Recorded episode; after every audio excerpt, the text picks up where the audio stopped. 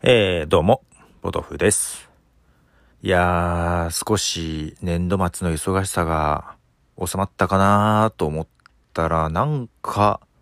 このところ、そうでもないと。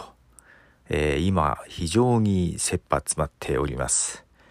まあ、そんな中ですが、えーそうですね。ポッドキャスト本編マイカップオブティー編集が終わり、最後のチャプター付け、えーこれをやっておりました。で、チャプター付けの時にですね、多少またカットしたりとかして少し編集しながらチャプターをつけていく。えーもうすぐできるぞというね、ところまで進んでいて、えーその時点で朝6時ぐらいだったかな。何やってんだよっていう感じですけども。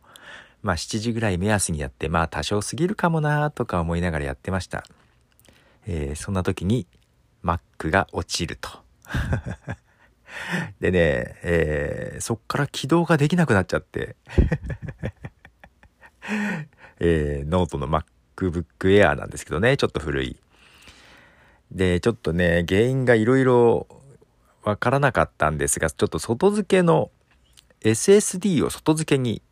してまして、実はその SSD に、えー MacOS 新しいのを入れてね、そっから起動すると。つまりつなげている SSD から起動すると。で、えーなんかね、